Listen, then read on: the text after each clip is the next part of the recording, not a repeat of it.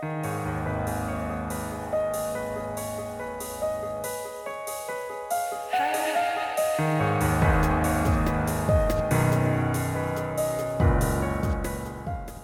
nombre es Mauricio Lechuga y te doy la bienvenida al cuarto episodio de la segunda temporada de Postmortem, un podcast de terror.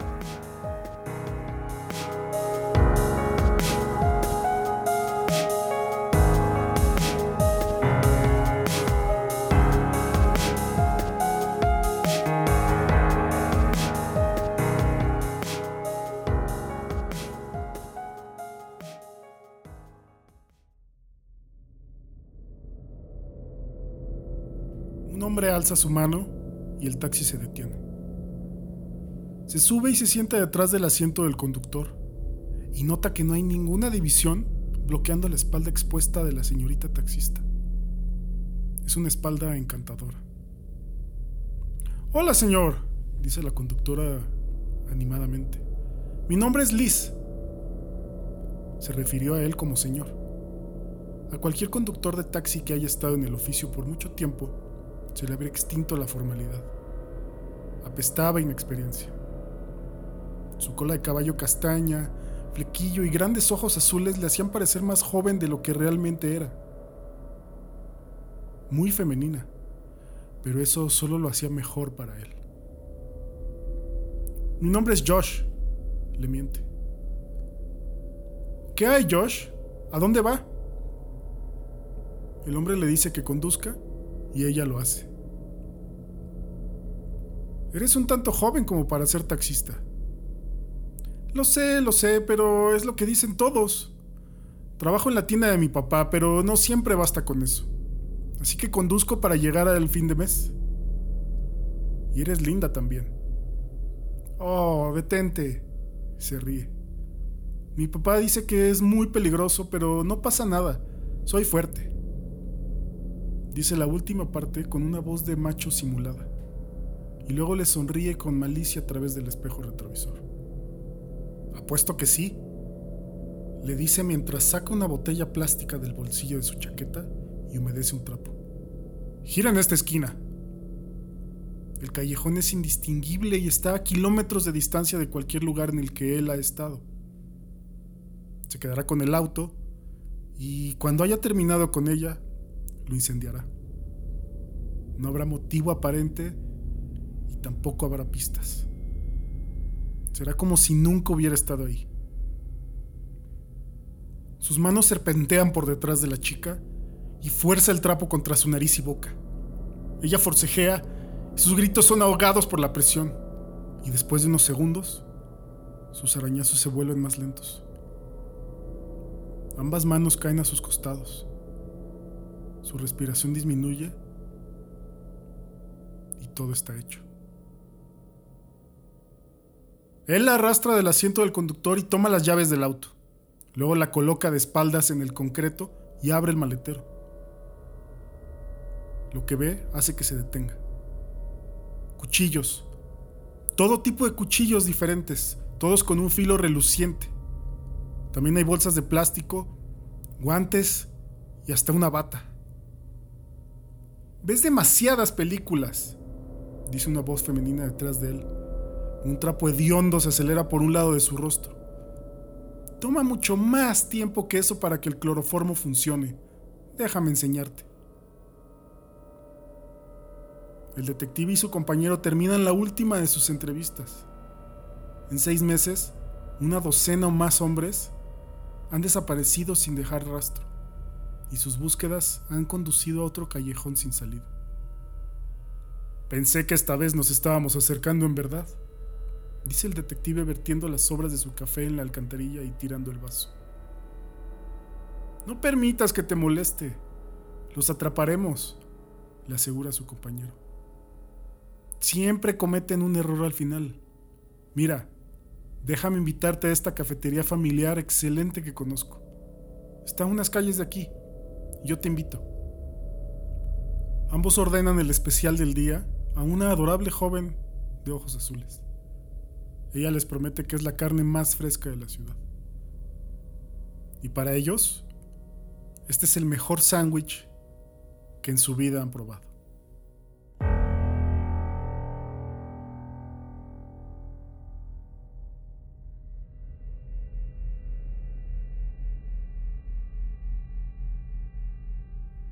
Desde el día en el que mi hija nació, me di cuenta de que era alguien especial. Le pusimos de nombre Zoe y era la bebé más inteligente que había visto. Con el pasar de cada uno de los meses, amaba a mi niña especial más y más, pero por alguna razón que desconocía, mi esposa se distanciaba de Zoe a un mismo ritmo. Para el sexto mes, mi esposa ni siquiera podía dar un vistazo en dirección de Zoe. Me daba cuenta de que esto entristecía a mi hija, pero realmente no quería mencionar el asunto. Solo quería que mi hija supiera que yo la amaba muchísimo. Zoe dijo su primera palabra cuando tenía cinco meses de edad. Papi. Nunca dijo mami. No realmente. Ni siquiera mamá pero a mi esposa no le pareció importar. En todo caso, finalmente parecía estar de mucho mejor humor. Para cuando Sui tenía siete meses, comenzó a caminar. A veces se caía, pero me sentí totalmente impresionado por cuán fuerte era su carácter. En vez de llorar siempre que se caía, solo se levantaba y continuaba intentándolo. En el primer cumpleaños de mi hija, mi esposa estuvo ocupada en el trabajo. Compartí un día muy especial con Zoe. Le compré un pastel de chocolate para que pudiera disfrutar y comer todo lo que ella quisiera. Pero no lo tocó. Se veía perfectamente a gusto con solo observar el pastel con una mirada de maravilla en su rostro. Pasamos el resto del día jugando con sus regalos hasta que era hora de dormir. Mi esposa no llegó a casa hasta las 10 de la noche. Le pregunté en dónde había estado, pero solo alzó su palma abierta a la altura de mi rostro y caminó a un lado mío, hacia nuestra recámara. Suspiré y me quedé viendo televisión hasta quedarme dormido en el sofá. Me desperté por el sonido de mi esposa y Zoe hablando. Mi esposa estaba tratando de hacerla decir mami, pero Zoe continuaba aplaudiendo mientras exclamaba ¡Papi! con una sonrisa amplia en su rostro. Esa, esa fue la última vez que mi esposa trató de hablarle a Zoe. En el día del segundo cumpleaños de Zoe, mi esposa me dijo que se iba a quedar en el trabajo hasta tarde. Traté de rogarle y de razonar con ella para que nos acompañara pero solo me dijo que no valía la pena. Escuché pequeños sollozos desde detrás de mí cuando mi esposa salió de la casa. Me di la vuelta para ver a una Zoe agredida por lágrimas contemplando afuera de la puerta. Me preguntó si mami no la amaba, pero yo solo pude abrazarla y decirle que ambos la amábamos mucho. Después de que me separé del abrazo, Zoe me preguntó, ¿por qué no me habla? Le dije que mami simplemente estaba estresada y que no se dejara molestar por ello. Le compré otro pastel, pero me dijo que no le gustaba comer pastel. Pensaba que era muy bello como para ser destruido. Con un gesto de aprobación, dejé su pastel en la mesa del comedor y saqué tres bolsas decoradas radiantemente debajo de la mesa. Teníamos la tradición en la que ella sacaba los regalos y rompía el papel tan cuidadosamente como fuera posible. Le gustaba usar el papel de envoltura a manera de decoraciones para su habitación. Los primeros dos regalos eran un juego de listones y un par de libros nuevos. El tercero era una de esas muñecas bebé a la que le puedes alimentar y cuidar. Zoe estaba muy emocionada por la muñeca y jugó con ella en la sala de estar por su propia cuenta hasta que era la hora de dormir. A las 11 de la noche, mi esposa llegó a casa, completamente borracha. Parecía que estaba llorando, pero me sentía demasiado cansado como para siquiera tratar de reconocer su presencia. Nuestro matrimonio se estaba cayendo a pedazos y realmente no sabía cómo repararlo. Pensé que ella solo sería nuestra habitación, pero caminó a la mitad de nuestra sala de estar y levantó la nueva muñeca de Zoe. Después de un par de segundos, comenzó a abrazar a la muñeca y a mecerla de atrás hacia adelante. El biberón y los tres pañales de juguete yacían a un lado, y mi esposa los levantó también. Le puso el biberón al bebé y comenzó a susurrarle. Estaba impactado ante la vista de mi esposa mostrándole una muñeca bebé más atención de la que nunca le había dado a Zoe. Se sentó en el sofá con la muñeca y le quitó el biberón de la boca sin dejar de susurrarle. Los murmullos me sobrecogían de curiosidad, así que me escabullí detrás de ella e intenté escuchar lo que estaba diciendo. Fue complicado al comienzo, pero después de algunos segundos noté que estaba diciendo lo mismo una y otra vez. Por favor, llámame, mami. Mi esposa se quedó dormida varios minutos luego de eso, con el juguete sobre su estómago. Caminé hacia la habitación y agarré una sábana para ella. Después de que la había arropado, regresé a mi cuarto y me quedé dormido. Esta mañana desperté ante el sonido de mi esposa riendo por primera vez en muchos años.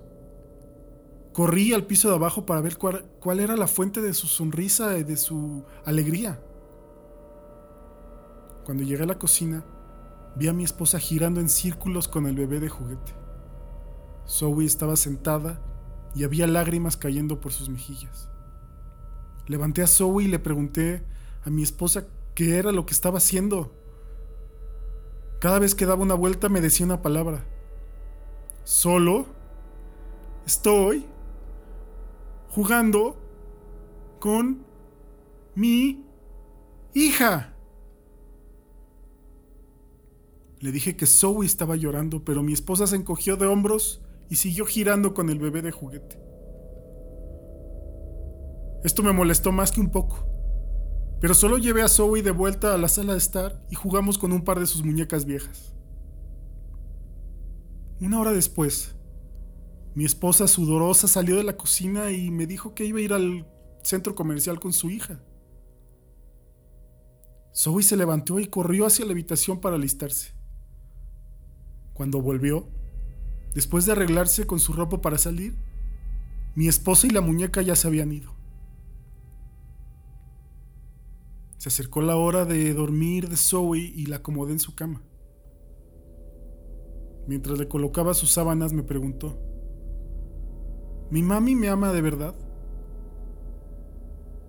Yo la sentí con la cabeza y le sonreí. Le dije que su mami la quería sorprender y por eso fue a comprar ropa nueva.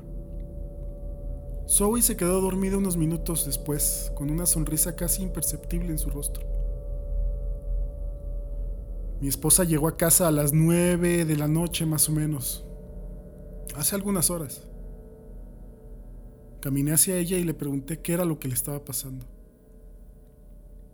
Me quiso ignorar, pero seguí bloqueándole el camino hasta que se detuvo y me clavó la mirada.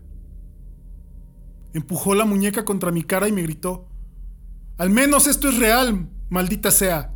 ¿Sabes lo difícil que es pretender contigo? Zoe está muerta.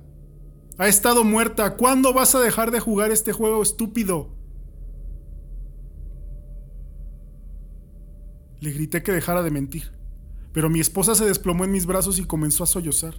Zoe bajó las escaleras y nos contempló abrazándonos.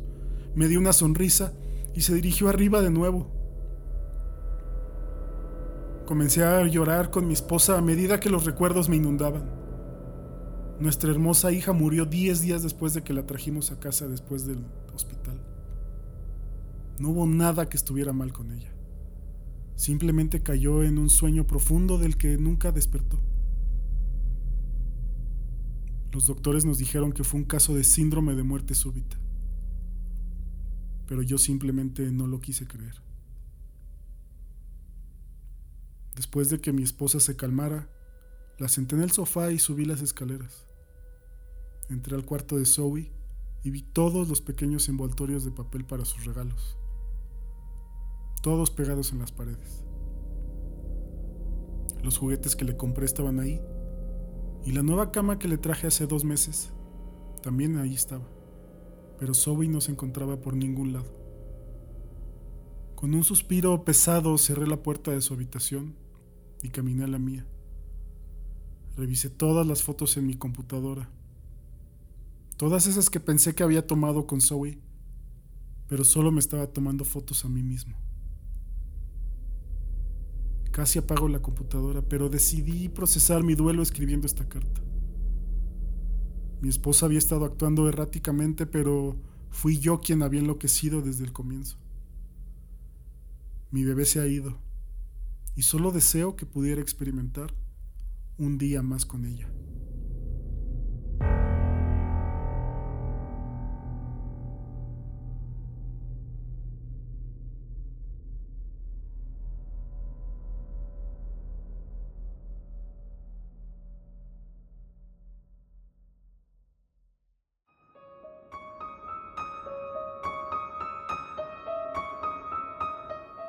Dos historias cortitas, pero con finales inesperados. Espero las hayas disfrutado. Te recuerdo que me puedes seguir en redes como Morten Podcast. Y también, si así lo deseas, ayudar con un poco de tu dinero en Patreon. También patreon.com, diagonal Morten Podcast. Pronto tendré algunas noticias sobre esta plataforma. En fin, también me puedes ayudar con una reseña, ya sea en Apple Podcast o en cualquiera de las plataformas donde escuches eh, este programa. Mi nombre es Mauricio Lechuga y nos escuchamos la próxima semana.